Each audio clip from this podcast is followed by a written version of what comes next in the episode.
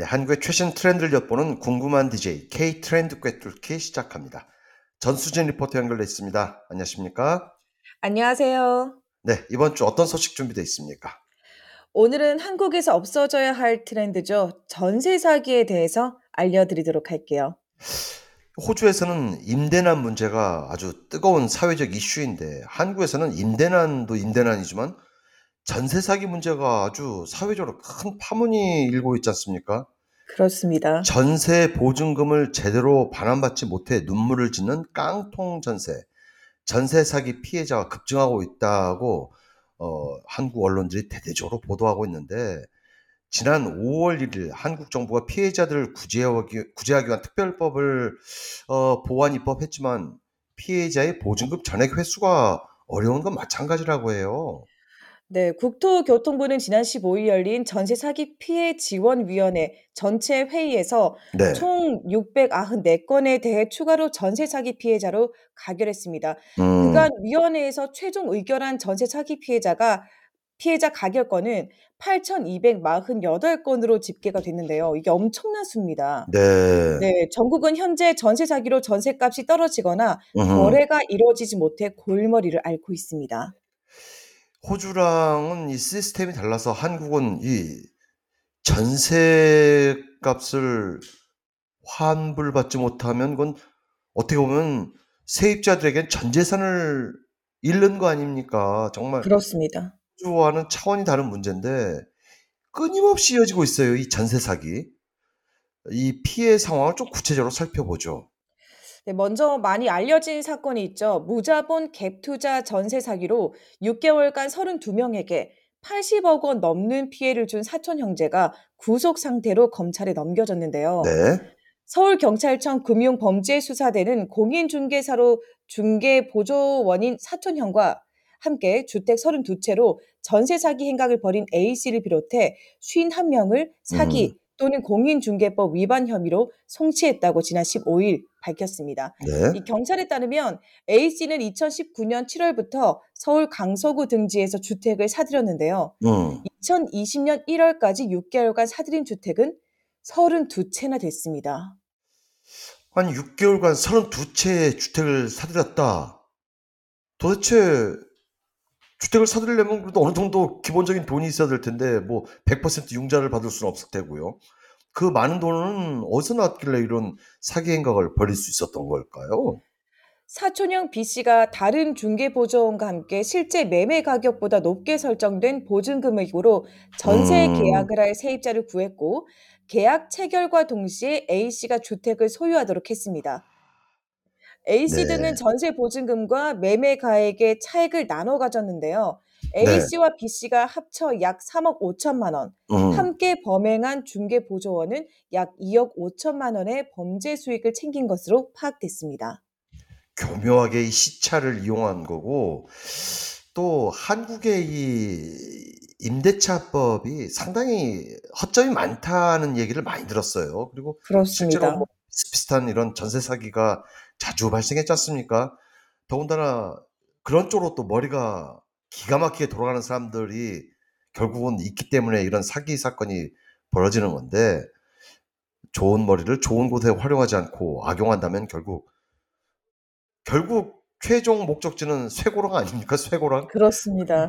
네. 그런데 32채나 주택을 구매하고 사기 행각을 벌였다면 그 돈도 막대할 것 같은데 그 돈은 어떻게 됐나요? 이들은 수익금을 고급 수입차 리스, 주식 투자, 유흥비 등에 탕진했고요. 전형적인 범죄자들이네요. 그렇습니다. 이 그렇죠? 범행 네. 이후 피해자들과 연락을 끊고 잠적을 했습니다. 음, 말씀드린 것처럼 피해자는 총 32명, 피해액은 약 81억 원에 달하고요. 네. 경찰은 사촌 형제가 경기도의 한 건축회사 기숙사에서 동거하면서 현장 근로자로 일하는 사실을 파악하고 지난 10월 둘 다 기숙사에서 음. 체포했습니다. 자, 아까도 언급드렸지만 이 32명의 피해자들 어떻게 보면 정말 전 재산을 강탈당한 거 아닙니까?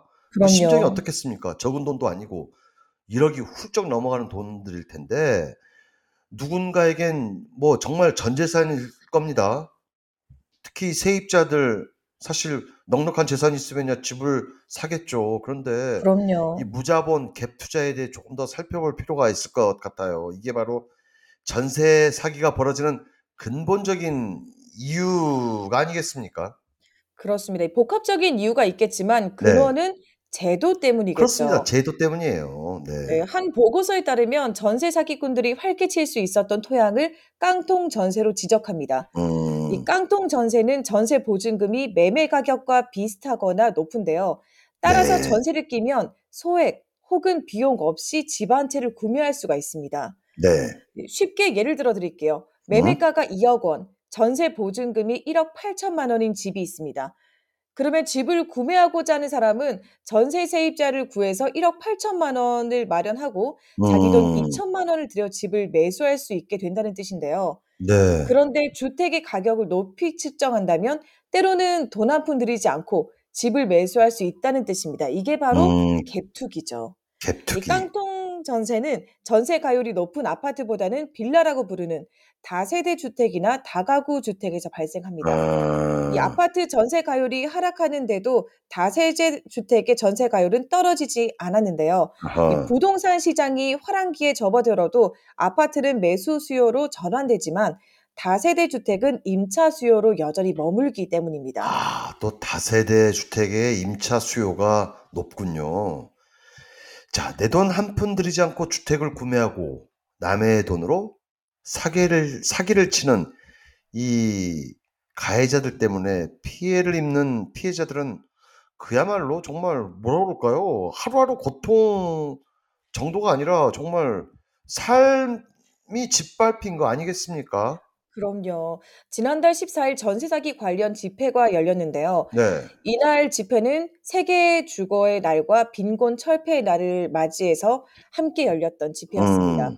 이 전세 사기 특별법을 바꾸기 위해 전세 사기와 깡통 전세 피해자들이 보신각터에 모였습니다. 이 예. 피해자들의 고통은 이루 말할 수 아, 없는데요. 그러겠죠. 네. 그럼요. 이 대구에서 온 피해자는 내년에 결혼을 준비하려고 했지만 지금은 집도 돈도 없는 신세가 됐다라고 말했고요. 음. 또 다른 피해자는 빚을 갚기 위해서 선박 회사에 취업해 곧 1년 동안 원양 어선을 탄다라고 말했습니다. 아, 네. 네, 뿐만 아니라 서울 강서구 전세 사기 피해자 239명 가운데 96.6%가 피해 발생 후 이 정신 음. 건강이 나빠진 것으로 드러났는데요. 목숨을 이 끊은 경우도 있다는 언론 보도를 접한 적이 있어요. 그럼요. 이미 스스로 목숨을 끊은 다른 지역 전세 사기 아. 피해자들처럼 이들 또한 자살 충동, 충동을 느끼고 있어서 정부의 전세 사기 대책에 다각도로 보완이 필요한 상황입니다. 사실 이런 전세 사기를 당하고 나면 앞으로 사람을 믿을 수 없게 되지 않습니까? 그럼요. 사람이 사람을 믿지 못하는 상황이 생기면 그 자체로 참 서글픈 삶의 시작이 되는 건데요. 그렇습니다. 이 28살의 한 여성은요. 부모님의 퇴직금을 빌려서 전세금을 냈나 봐요. 그런데 알고 음. 봤더니 전세 사기를 당한 겁니다. 아이고. 그래서 대출 이자를 갚으며 이명과 장염에 시달리고 있다고 하는데요. 네. 뿐만 아니라 한 30대 남성은 내년 결혼 계획 자체가 무산된 데다 누구를 만나도 '아 이 사람이 내 뒤통수를 치지 않을까.'라는 음. 생각이 먼저 들어서 아무것도 먹지 못하고 토할 것 같은 증상으로 아이고. 하루하루 괴로움에 시달리고 있다고 합니다. 네. 또 다른 여성은 가끔 집에 쫓겨나는 악몽을 꾸고 또 음. 집주인이 공과금을 미납해서 수도나 전기, 가스 등을 끊지 않을까 걱정을 매일같이 하고 있다고 하네요. 네.